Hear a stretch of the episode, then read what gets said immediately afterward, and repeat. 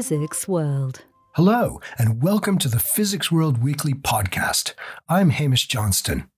In this episode, we're going to learn why there are physical limits on how big a wind farm can be. And we'll also chat about how particles from outer space can affect self driving cars. And we'll discover why physicists believe that twisted graphene can become a rare and potentially useful type of superconductor. But first, a word from our sponsor.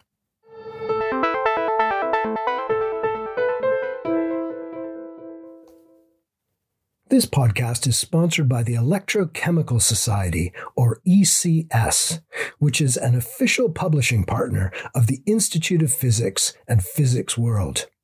Would you like to expand your understanding of electrochemical research? ECS's popular short course program begins in September with their core course titled Fundamentals of Electrochemistry Basic Theory and Kinetic Methods.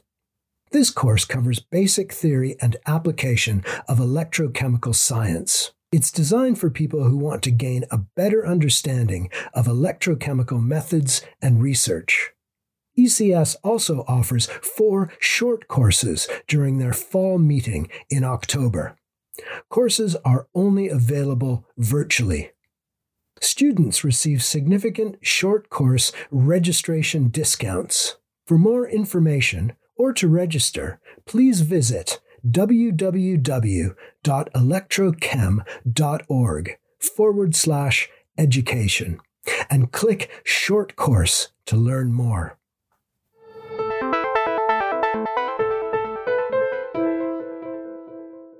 Cosmic rays are high energy particles from space that constantly bombard Earth. When they collide with atoms in the atmosphere, they can create huge showers of secondary particles, such as muons and neutrons, some of which will reach the ground. A feature article in the July issue of Physics World looks at how these showers can sometimes cause serious problems in computer circuits and I'm joined by Physics World's features editor, Tushna Commissariat, to talk about the threats posed to modern technology by these extraterrestrial visitors. Hi, Tushna. Hi, Hamish. So this article is written by the science writer Rachel Brazil, and she be- she begins with an anecdote about an impossible glitch that occurred when someone was playing the video game Super Mario 64. W- what exactly happened there, and what does that have to do with cosmic rays? well, so as you said, someone, a, a gamer, was playing uh, Super Mario 64, which is classic Mario game, you know, run around on a little obstacle course and jump over all the mushrooms and the like. Uh, and they were luckily enough streaming this on the the gaming platform Twitch. So there's a recording of them playing this. Um, and what happens is basically Mario in this game makes this leap. It, he jumps up something like four or five levels. In fact, he pings to the ceiling of the room that he is in. And by doing this, it, it gave the, the player this amazing advantage, but there was no way within the bounds of the game to actually do this. There was no shortcut. There was no trick. There was no physical way um, for them to actually do this. And, and, you know, usually in, in, in gaming, when someone manages to do a cool trick like that, you know, you should be able to recreate it. Someone else should be able to say, oh, all right, they jumped off of this bit and did that.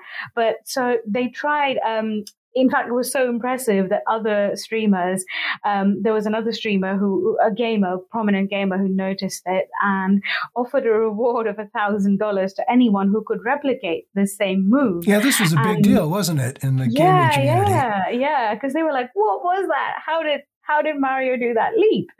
You know, and for eight years, for eight years, they kept trying uh, someone kept trying to see if they could emulate this leap. Uh, and in the end, the person, um, the gamer who in fact offered the reward, figured out themselves that what was most likely happened was that there was a bit flip that happened. You know, one one specific bit in the byte that said how high um, Mario could jump in the game at that time got flipped to something that was not a part of the spec. And, and most likely the source of that flipping, the reason why that bit flipped was an ionizing particle from outer space, also known as a um, very fast neutron.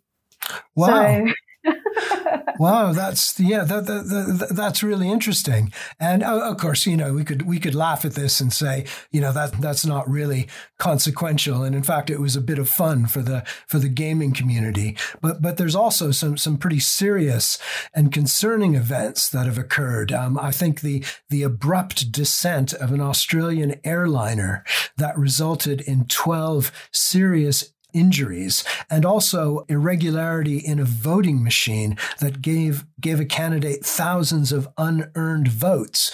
Th- those two events are thought to be two particles from space. So the, you know the, the, this can happen seems to be a common thing or or something that can happen in, in many systems. Absolutely, absolutely. So there's this, you know, so these are referred to as single event upsets or SEUs. And it basically happens in any electronic system where a bit flips and does something unexpected and we don't really we don't really know why that bit flipped. It wasn't part of the setup. It wasn't meant to do that. And both those examples you gave, as you mentioned, those had very serious consequences, especially the plane. I mean, it was, it was lucky that, you know, because it was at a height of 11,300 meters. You could imagine it would have been absolutely catastrophic if, you know, it, it had been worse than the plane just losing some height in that case, you know, and, and, and the voting could have been voting fraud in a way. But again, so those are very real world um, issues. And, and, and basically it, what, what, what's happening is that any device that has a transistor in it that has some kind of semiconductor material can unfortunately interact with these fast neutrons that come as a result of cosmic ray bursts.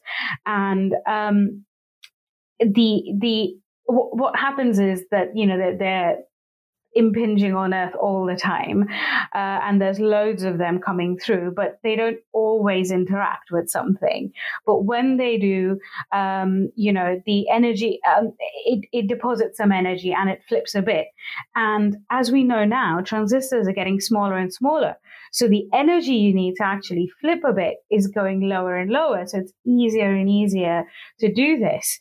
And also, as as the the energy gets smaller, but our overall surface area of computers is increasing, especially when you have um, supercomputers and and these this you know this year we're hoping to see the first exascale computers. So those are ones that can do um, about ten to the power eighteen operations per second. So you can imagine that those computers are again the size of a room or a couple of rooms. So you have a lot of area, a lot of transistors, and you need less energy to flip these bits. So the chances of corrupting the data is just going up and up. So it's a significant issue and, and something that, um, sort of uh, a lot of different um, scientists are worrying about. And, and supercomputers, that's the focus of Rachel's article. And I would imagine that if you're doing this huge calculation and you're very unlucky and you have a bit flip right near the beginning, it could have a huge implication on your result, couldn't it? Your result could go just completely bonkers from, you know, one one error early on, couldn't it? Absolutely, absolutely. And so there's so many complications involved in there because the first thing is that it could just crash your computer and could keep crashing it. So you, um, th- there's a great story that Rachel tells in the feature about the first supercomputer that they had at Los Alamos, the, the Cray 1. And initially when they built it, um, you know, it was built at an altitude of about 2300 meters above sea level, Big which mistake. is even closer to cosmic rays. And, and they didn't have have error correcting codes. And in fact, it was crashing so often that it, it was almost like it, I think it would run just for a little couple of hours and then it would crash. Um, so they realized that they needed to have some error correcting codes and they started detecting loads of these errors. And um, then even, in, even as recently as 2002, when Los Alamos had their latest, you know, second, second fastest supercomputer in the world, it would only run for about an hour and then it would crash because of errors, you know, and then they had to add these massive, really thick metal panels all around the server room. And then, you know, to, to blank out radiation in general, because that in general affects uh, computing. Uh, and then it would run for about six hours. So you can you can see that it has a rather significant impact, and it's not something that we can just you know um, ignore. And additionally, so th- these are these are the very obvious effects that we can see.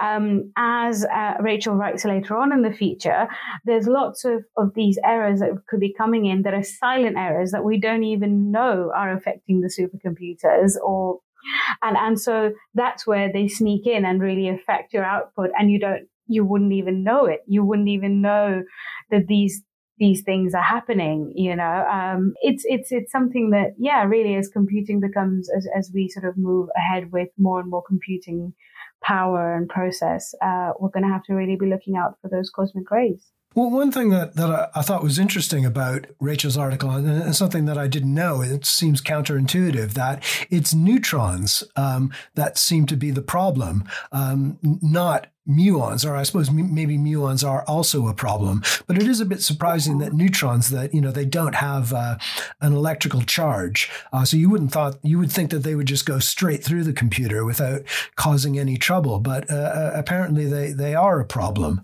Um, so so yeah. what are scientists doing to understand how neutrons interact with computer circuits?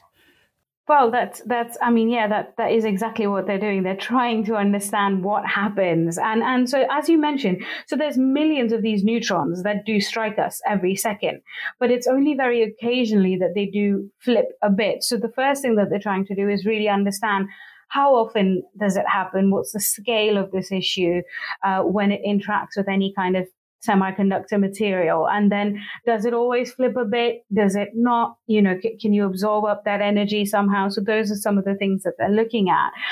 And interestingly enough, um, not so, so, so these neutrons that come from cosmic rays are what they call fast neutrons and they have this bit of pack of energy. But then there's also another secondary complication in terms of thermal neutrons. Now, these are nine orders of magnitude less energy than the ones directly coming from cosmic rays. Um, but they have a very specific issue when they collide with boron 10. Now, you might know this quite well, Hamish. The boron 10 is very popular in semiconductor chips. And so you have lots of semiconductor chips. And, and so when that, when a boron 10 nucleus uh, absorbs one of these thermal neutrons, it decays to lithium and it, it, emits an alpha particle. So you can imagine that's definitely not something we, we want either. And so, um, some of the physicists um, that uh, Rachel talks to in the future, they specifically looked at commercial devices um, that uh, are already used and and and that have this boron 10 and they found that it definitely has a significant impact. They looked at some possibilities like using boron 11 but that would make it way too expensive and so production wise that wouldn't make sense. So um, and then they also noticed that uh, the, the the thermal neutrons are very sensitive to what surrounds the device. So if you have anything that contains hydrogen, so even something like water, then um, or something like concrete, and then they slow down these fast neutrons. So you think, oh well, that's great. So you build a concrete shield, but then you're turning the fast neutrons to these thermal neutrons. Exactly. Yeah. And then so so then you have to think about the thermal neutrons. And what was amazing to me was that they found that literally um, the when they were testing these commercial devices, they found that literally the weather affected thermal neutron production, uh, production and they found that the levels doubled on rainy days. Oh, right, because all the water in the air was thermalizing the neutrons. Exactly, exactly. So there's a lot going on in this sort of un, slightly, you know, it was news to me uh, when when we first sort of came across this, I think a year or so ago. So it seems quite interesting that we've we've been experiencing this for all these years and ha- haven't had any more ca- catastrophic outcomes. yeah, I mean that is interesting about boron because you know I, I, suppose if you know anybody who's watched Chernobyl, the uh, the television mm. series, knows that boron is used in nuclear reactors, especially because it's such a good absorber of neutrons. So uh, mm. yeah, not, exactly. yeah, I, I, yeah, that definitely makes sense. Um, another thing that uh, I suppose is sort of an ominous thing that that Rachel mentions uh, in her article is sort of future problems, and and the one that she highlights is a is a cosmic ray glitch in the computer running a self driving car, and you know mm. that sounds uh, that sounds horrendous. You know that could be potentially lethal. Um, so so what can you know people developing systems for uh, self-driving cars do to to avoid that problem or minimize the problem? Yeah, uh, you, you're absolutely right that that's the sort of most real world scary um, problem that we mention. And so, specifically, the system that gets affected or that um, we know right now, at least, that has a significant impact are um, the graphics processing units, the GPUs, um, that are being used in high performance computing. Now, GPUs were previously, you know, 10, 15 years ago, you'd only really see them um, in, in things like gaming or, or, you know, graphic designing and things like that, because they're basically used for really, well, making really excellent graphics, right? Um, but these commercial GPUs that we have and that have been sort of refined over the years are now being used in things like self-driving cars because self-driving cars have a lot of um, you know they they um, they have systems where they need to you know see a pedestrian and the way they learn that is using videos that are built in. So, so GPUs are actually being used in, in self, many self-driving cars already. There's a couple of big companies. Um, there's NVIDIA and AMD that sort of are the, the key manufacturers of GPUs and they're being used in a number of driverless cars already. That's, that's where the issue really comes in. And so what the scientists have been doing is that they've taken these commercially available GPUs uh, and they've been testing them in. Um, so there is a um, beamline, the, the ChipIr, I guess is how you'd say it, uh, ChipIr beamline. So it's a it's a neutron, it's, it's an atmospheric neutron beamline at the Rutherford Appleton Laboratory here in the UK. And what they do there is that they try and create atmospheric like fast neutrons and um, bombard them onto anything that you want to test. So it's it's basically a beamline that tests the effects of irradiation on all kinds of microelectronics, and they specifically can create these single event upsets uh, to see what happens. So. So that's what the scientists have been doing, and what they've been doing is that, of course, they uh, in in the experimental setting they bombard these GPUs with much more than the kind of radiation that they would experience to test. What they what they found was that there are that that, that they did see many of these many of these errors and they found something like um, the, the conclusion was that an average gpu in, in real life would experience one error every three point three and a half years 3.2 years something like that now that doesn't seem that bad. You're like, okay, one bit flip every every three and a half years. But then you have to scale it up in terms of what if in 10 years everyone has a self-driving car or that's the majority of cars right um, and so with that kind of case you have something like 300 million cars in the eu at any given point of time there'd be about say 4% on the road. So that would give you a number of about 380 errors per hour. Oh, right. So that suddenly makes it really quite scary. And that's just in the EU. We're not even looking yeah, outside. Yeah. S- suddenly crossing the road uh, maybe becomes a exactly. bit more dangerous. Yeah. Exactly. Gosh. Exactly. Yeah. So, so it's, it's again, it's not something that we can just ignore or be like, oh, well, it's one of those it's like being hit by lightning. It's not quite. right. like yeah. yeah. And, you know, s- silicon devices are, uh, you know, I suppose they are fragile, but they're much more robust than the sort of things that are used in quantum computers. In fact, you know, a big problem with quantum computers is, is minimizing the, the interaction with, with the environment. And I, I would imagine that, that these particles from outer space could be a big problem for quantum computers. Is that something that people are looking into? Absolutely, yeah, it's a very significant problem. Um, you know, as, as, I'm sure that you are well aware, and many of our, our listeners will be aware too, that um, the name of the game in quantum computing is coherence. You want all your qubits to be coherent, um, that they're all in the same quantum state. And the main thing that all of the different companies working towards quantum computing right now are m- moving towards is getting coherence for as long as you can. Now, right now, they have it at around, I think 200 microseconds has been the best, you know, sort of time that we've had for proper coherence. But obviously, everyone's trying to up that number because, well, you need to be able to run a program for longer than 200 microseconds, right? Uh, and so that's where significantly the issues would come out. So basically, what what these fast neutrons will do is immediately just, you know, knock out the coherence and, and your system would just decohere and it might be a little bit like that for a supercomputer, you know, before they had error correction built in that would just keep falling over.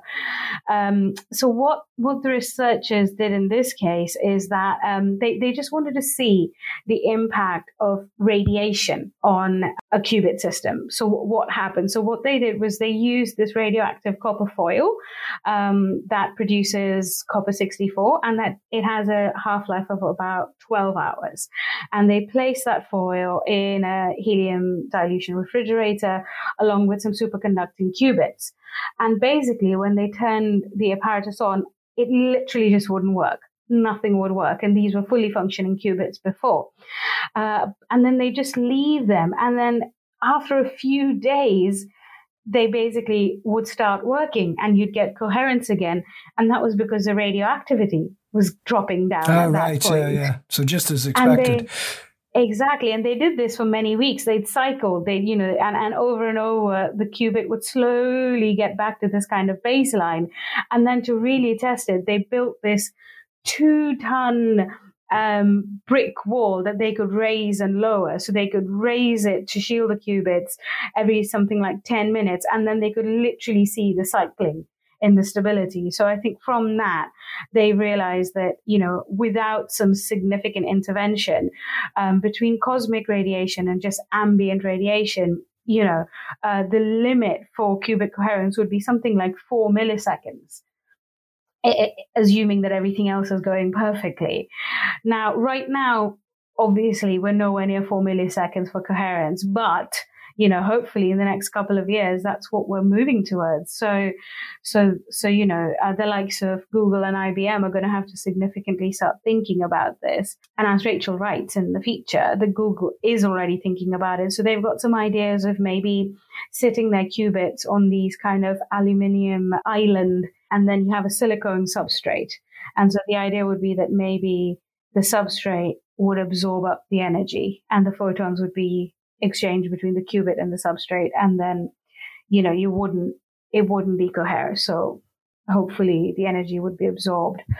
Um, and they're also looking at uh, extra, you know, building in loads of extra qubits, um, not all of which would be used to actually process data, but instead would be error correcting qubits. So um, they are thinking about it already, uh, which is which is a good thing because otherwise, it's you know, just not going to work, are they? no, no. Well, that's that's really interesting, Tushna. Um, you can find Rachel's article on the Physics World website. Just look for the headline Cosmic Challenge Protecting Supercomputers from an Extraterrestrial Threat. So, Hamish, I noticed that we've had yet another breakthrough in twistronics. I noticed an interesting article on the website. Yeah, that's right. Loyal readers will know that in 2018, physicists discovered that if you stack one sheet of graphene on another and then twist it by a small angle, the resulting material can have some very interesting properties. Indeed, at a, at a magic angle of about one degree, the bilayer becomes a superconductor, and that came as a big surprise. But I couldn't help noticing that this latest work was about a trilayer, a twisted trilayer. Yeah, that's right. This is this is like a, a sandwich of graphene, where the top and the bottom layers are aligned with each other, but the middle layer is twisted by about 1.5 degrees. And uh, that's the magic angle in this case. Earlier this year, Pablo Jarillo Herrero at the Massachusetts Institute of Technology and colleagues, they found that this material is also a superconductor, but their latest research revealed yet another unexpected twist. Ooh, go on then. What did they find? They found that the twisted trilayer remained a superconductor even when subject to very high magnetic fields. And these are the sort of fields that would destroy superconductivity in normal materials. And what's more, as they cranked up the field, the superconductivity disappeared, as expected, but then it reappeared at a higher field strength, which is a very odd thing to happen. And they say that this is evidence that the twisted bilayer graphene is a rare spin triplet superconductor, and that could make it a very useful material.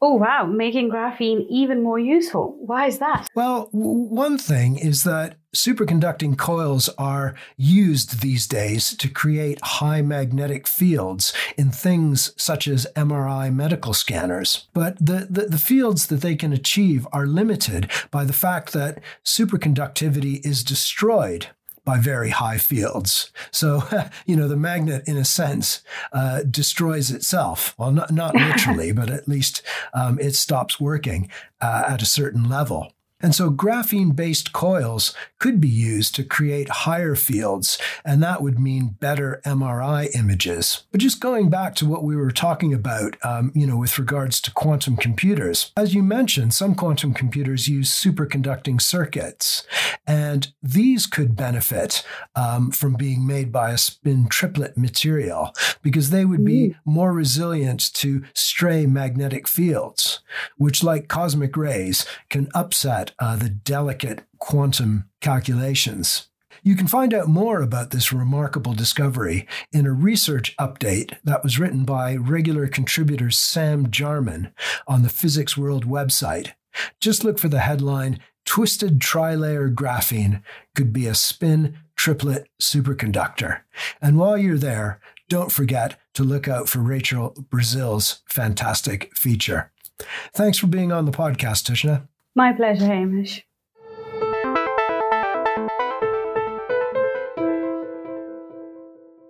Turbines that harness the wind to generate electricity are a familiar sight in many places. And in 2020, they generated 6.1% of electricity worldwide. But as more and bigger wind farms are being built, it's becoming clear that the efficiency of an individual turbine can be reduced significantly by the presence of its neighbors. To find out why, I'm joined down the line from California by Enrico Antonini of the Carnegie Institution for Science, Department of Global Ecology, and that's at Stanford University. Now, Enrico, along with his colleague Ken Caldeira, has just published a paper that lo- looks at how large an efficient wind farm can be. Hi, Enrico. Welcome to the podcast. Hi, thanks for having me. Now, Enrico, the, the atmosphere is a huge place compared to the size of even the largest wind turbine. And, and if you're standing out in, in, in a gale, the wind can seem like an unlimited source of energy when it blows. So some people might be surprised that too many turbines in a wind farm can reduce its overall efficiency. What are the processes that can lead to this reduction? That's a good question. So the Earth's atmosphere extends up to hundreds of kilometers in altitude and can be divided in different layers. Most important layer for wind energy harvesting is the troposphere, which is the bottom layer that extends up to 10 or 20 kilometers in altitude. And in this layer, most of the energy exchange from the atmosphere to the turbines occur in the first uh, one or two kilometers. And this region is called the planetary, planetary boundary layer. And also just to give you a sense of uh, wind turbine dimensions, the tip of modern wind turbines can reach uh, a height between 200 and 300 meters. And so what happens in the planetary boundary layer that affects the wind farm efficiency? So let's first think about uh, an isolated wind turbine. So the, this turbine extracts uh, about uh, 40 to 50% of the kinetic energy possessed by the mass of air that passes through the turbine. And so right downstream the turbine, there is a region of reduced wind speed. And this region is called the wake. And this reduced wind speed in the wake of a turbine takes uh, a distance of about uh, 10 times the rotor diameter to recover to the upstream conditions. And you can visualize this wake region as a cylinder. It is not really a cylinder, but for the sake of argument, let's, let's imagine that. And the base of the cylinder is equal to the rotor swept area. And uh, inside the cylinder, you have the reduced wind speed. The kinetic energy deficit of the wake is uh, replenished by the surrounding wind that has not passed through the, through the turbine. And so this is the wind outside of the cylindrical wake region. But now let's think about the turbines placed close to each other in a wind farm. The turbines uh, placed uh, in the wake of others inevitably extract less energy because they are affected by the upstream turbines. And also wakes uh, combine and overlap with each other, uh, creating even more energy losses. And so the more turbines you have in a wind farm, the higher are the chances that a wind turbine operates in less than ideal conditions. And the ultimately the higher are these energy losses. And uh, so when wind farms uh, reach very large dimensions, what drive the energy replenishment are large scale atmospheric forces such as uh, the pressure gradient and the apparent Coriolis force. And this is just uh, an overview of the processes that determine uh, wind farm efficiency. In your latest research with Ken Caldeira, you used fluid dynamics models to study how wind flows through turbines in a wind farm. What did you find regarding the density and positioning of turbines? Uh, we started from two empirical observations uh, the first one is about the power density of wind farms at different scales. So the power density is defined as the mean power generation per unit of land occupied by a wind farm. And observations show that the power density can exceed uh, 10 watt per square meter in small wind farms, whereas is on the order of 1 watt per square meter for very large wind farms. So you see that there is a difference uh, of an order of magnitude between the two. And the second observation is about the wakes uh, generated by a wind farm as a whole. So previously, I mentioned to you that the wake from uh, an isolated wind turbine can extend up to 10 times the rotor diameter, which, uh, if you consider a diameter of 100 meters, that corresponds to a distance of one kilometer. However, there are observations of uh, wakes from large wind farms that extends up to 30 or 40 kilometers. And again, there is a difference of an order of magnitude between these scales. And so these observations suggest that uh, the spatial scale of a wind farm affects uh, both uh, its mean generation per unit of land and also the extension of wakes. And so in our latest research, we wanted to characterize these spatial scales to understand uh, how large a wind farm can be before its generation reaches energy replenishment limits, or how far apart large wind farms must be spaced to avoid the inter-wind farm interference. And what did you find? So we hypothesized first that uh, time scales related to the forces at play could give a physical explanation and characterize such a, a transition. Because of the large dimensions that uh, wind farms uh, are reaching, we considered the role of uh, large scale atmospheric physics, such as the Coriolis force and atmospheric pressure gradients, which become important for these large installations. And so the corresponding horizontal scale is obtained by multiplying the time scale by the geostrophic wind speed. And so to test our hypothesis, we performed a set of fluid dynamical simulations of very large wind farms by changing both the uh, latitude at which they were located and the wind speed uh, that they experienced. And so we showed that uh, consistently with field observations, uh, wind farms smaller than a characteristic length scale result in uh, higher power densities and shorter wakes. And on the other hand, increasingly larger wind farms result instead in power densities that uh, asymptotically reach their minimum and wakes that reach their maximum extent. And so we refer to these as mesoscale wind farms, as opposed to the smaller ones, which we refer to as submesoscale wind farms. Although efficiency improvements can be made in, in small wind farms, you found that there was a limit to the efficiency in, in larger wind farms. Well, why is that? As I mentioned previously, as the number and density of turbines in a wind farm increase, so does their likelihood of being affected by an upstream turbine, diminishing the energy generation. So if wind farms are composed of a relatively small number of widely spaced turbines, the likelihood of a turbine being affected by an upstream one is low, and this likelihood can be further mitigated by optimal layout design. For very large wind farms, all but the first row of turbines uh, are mutually affected. And for such conditions, the replenishment of energy and momentum extracted by these uh, large scale wind farms is limited by uh, horizontal pressure gradient and Coriolis forces. The energy is in fact supplied by the pressure gradient force within the planetary boundary layer and transported downward to the turbines. And it does not originate from the overlying free troposphere, which is above the planetary boundary layer.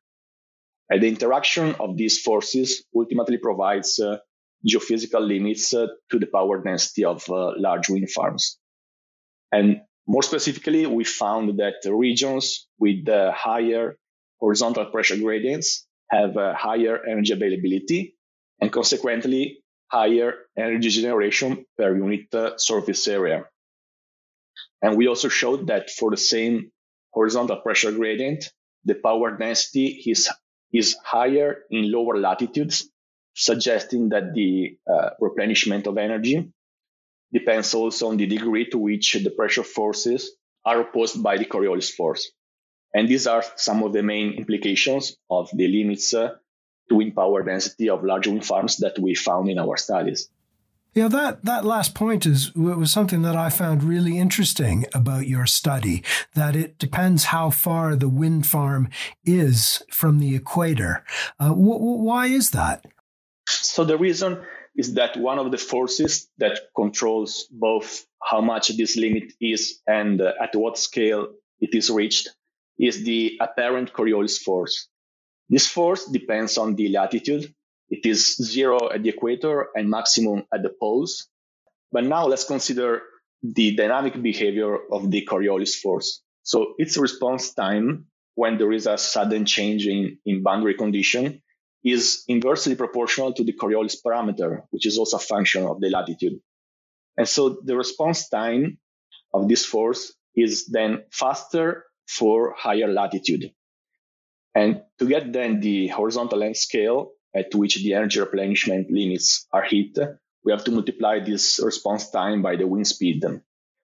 And so this implies that uh, higher latitude wind farms would uh, undergo this transition at smaller size, at a smaller size than would uh, a lower latitude wind farm. And further, this would suggest that uh, with other things equal, wind farm wakes uh, at higher latitudes would be replenished with momentum and kinetic energy more rapidly than they would at lower latitudes.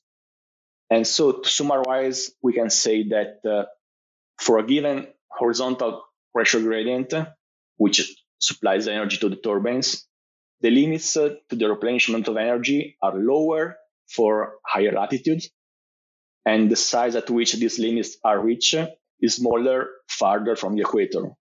However, we have to say that uh, at uh, higher latitudes, we usually have uh, higher pressure gradients that can sustain stronger winds. And so this provides, this provides more energy availability and compensate for the larger Coriolis, Coriolis effect. And how will your research benefit those who are designing wind farms? The characterization of such dimensional scales is uh, of crucial importance for the planning of the uh, next generation wind farms. For example, in 2020, wind comprised uh, a 6% share of uh, the electricity generated worldwide, as you said uh, initially. And this figure is expected to substantially grow as more renewable energy is used to uh, is used in the effort to limit the carbon dioxide emissions and consequent increases in global average, average temperature. And under some energy transition scenarios, wind energy provides more than one third of the global energy needs by 2015. Uh, this indicates that the size of future wind farms may extend uh, far beyond that of current installations. And so our analysis provides uh, a better understanding and a physical explanation of the scalability of wind farms and defines the dimensions under which a wind farm can be considered uh, sub-mesoscale or above which it can be considered uh, mesoscale. Uh, but so why is this important? Whereas for submesoscale wind farms, the turbines are less likely to be affected by an upstream one and power densities can be greater. For very large wind farms, all turbines are mutually affected, resulting in lower power densities. And so with this understanding, wind farm designers could predict uh, how a prospective wind farm would operate and whether an optimal layout design would more effectively mitigate uh, energy uh, losses generated by wakes. At submesoscale level, current methodologies that neglect the effect of Coriolis and focus on wake interaction minimization will uh, remain the preferred choice. At mesoscale level, choosing the right combination of installed power density and wind farm size will become a matter of optimization to find the best economically viable solution. For mesoscale wind farms, while there exists uh, an upper bound on, on the replenishment of momentum and kinetic energy within the boundary layer, this bound does not indicate uh, what fraction of momentum will, and energy will ultimately reach the wind turbine blades. Optimal turbine layout and operation will still need to be considered even for, for very large wind farms, even though their effectiveness may be more limited. And lastly, designers could explore the possibility of designing multiple small wind farms as opposed to larger one in the effort to maximize the energy generation over a given area and with a given number of turbines. And as wind energy development grows and suitable locations for potential wind farms become more populated, the length of wind farm wakes could be better predicted to understand the potential implication on neighboring wind farms in terms of energy generation and economic losses. Well, that's that's really interesting, Enrico, and it, it, certainly gives our listeners something to think about the next time they see uh, a wind farm off in the distance. You can read more about Enrico and Ken's research in an article by Tim Wogan on the Physics World website. Just look for the headline "Optimal size for wind farms is revealed by computational study." Thanks for joining us on the podcast, Enrico. Thanks for having me.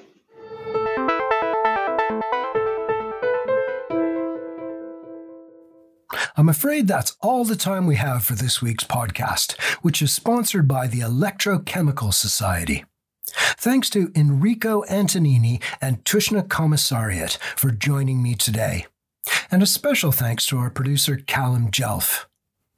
We'll be back again next week, but in the meantime, do listen to the latest Physics World Stories podcast.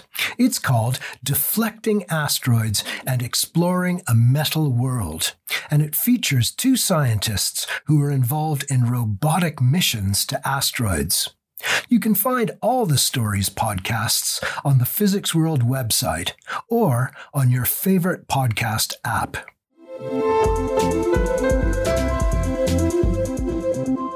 Physics World.